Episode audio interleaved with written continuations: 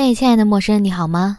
我是少女绿妖，欢迎你来到我的阿绿酒馆，我们又见面了。收听这次节目前，我小小的提醒一下，我还有另外一个节目叫《大小乾坤》，会邀请各种神奇的朋友就某一话题聊聊天儿，也欢迎大家关注，谢谢大家了。记得关注、评论，觉得好的话再打赏。感谢你的收听。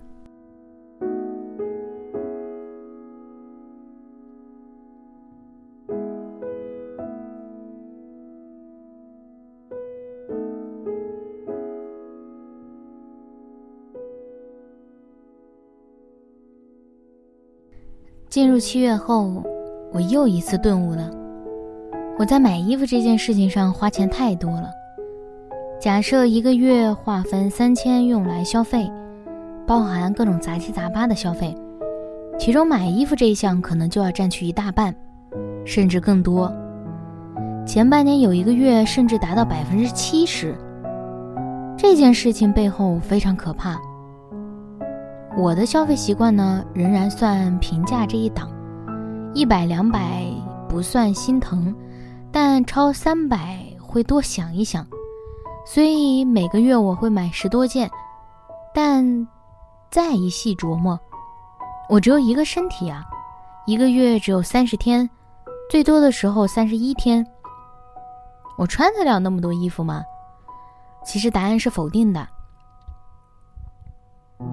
于是我尝试开启一次自己的人生实验，三十天不买新衣服计划。从七月初开始，目前一切正常，但同时我又在断舍离。我在不断购入的同时，也在不断清空。我看过一些博主说，如果你想要购置新的物件，那你就一定要把之前旧的物件清理掉。我可以理解为这个算物品守恒吧。这其实是一件吊诡的事情。断舍离的本质是搞清楚自己的欲望和真正的需要，再去对应的做出物质的选择，而不是盲目的购入，然后借口断舍离扔掉旧物。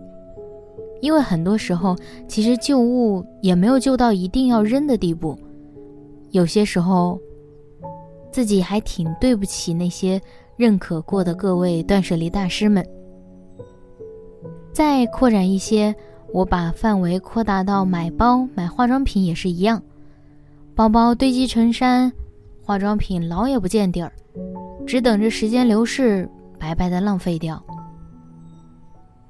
自从去年国庆后脸部出问题看医生之后，医生跟我语重心长的说：“以后你就别想化妆了。”我呢便不再化妆，最初是非常接受不了的。想着不能一辈子不化妆吧，而且心里还憋着一股劲儿，打算过一段时间再化妆，先让肌肤休息过来。结果休息到现在，我便觉得化妆与否已经不重要了，因为我早已丢掉那份莫名其妙的欲望，跟自己互相拥抱，喜欢让那个让皮肤自由呼吸的自己。其实说这么多呀，无论买衣服还是化妆。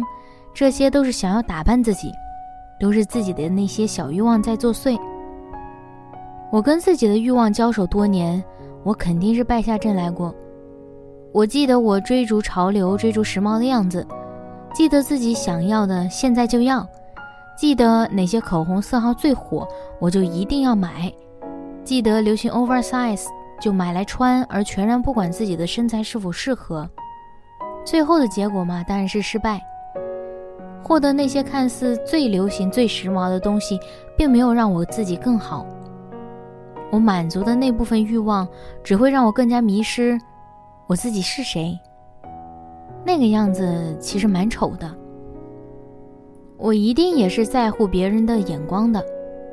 年轻的朋友，谁敢说自己完完全全的取悦自己，完全不考虑周围人的想法呢？我是不敢的。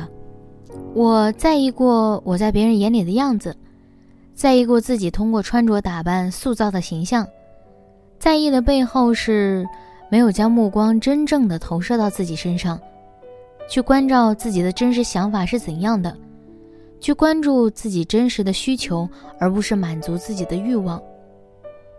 但我慢慢尝试跟欲望和平相处了，或者说走在和平相处的道路上，我慢慢知道合适比流行更重要。于是，一条在日本买的黑色连衣裙陪伴我多年，依旧是我的上进神衣。我慢慢知道，需要比想要更重要。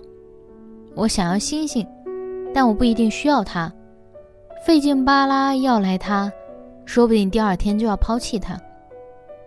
我慢慢知道，其实满足欲望也可以选择替代品。有次我在北京的哥们儿。我就叫他老钟吧，他带了刚交往的女朋友与我们认识，我就叫他歪歪吧。女生见面难免互相打量，落座后我就发现他背着 LV，心里略略一惊，想着嚯了不得啊，老钟居然交了一个富二代女朋友。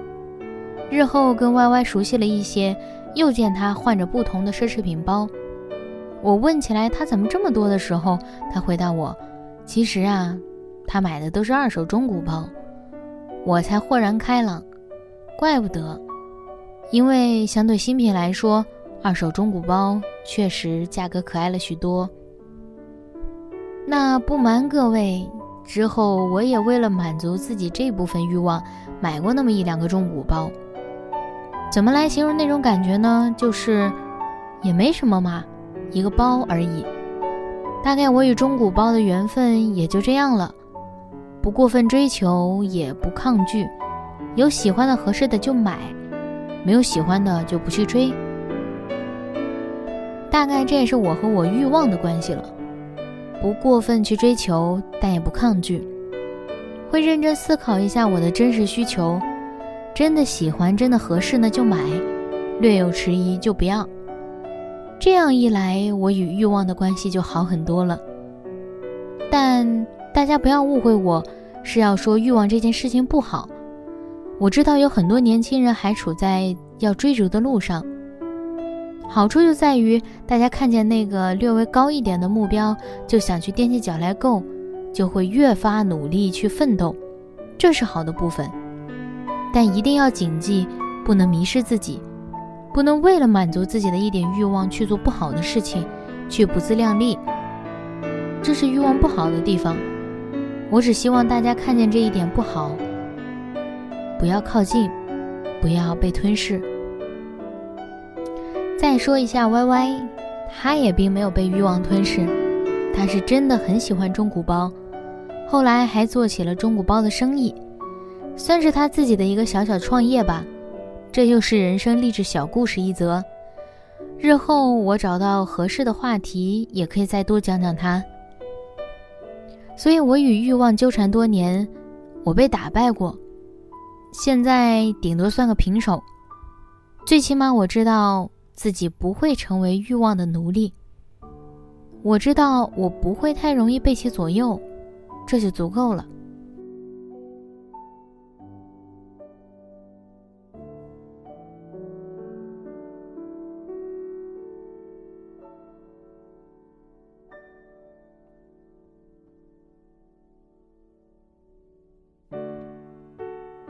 시작이 있어.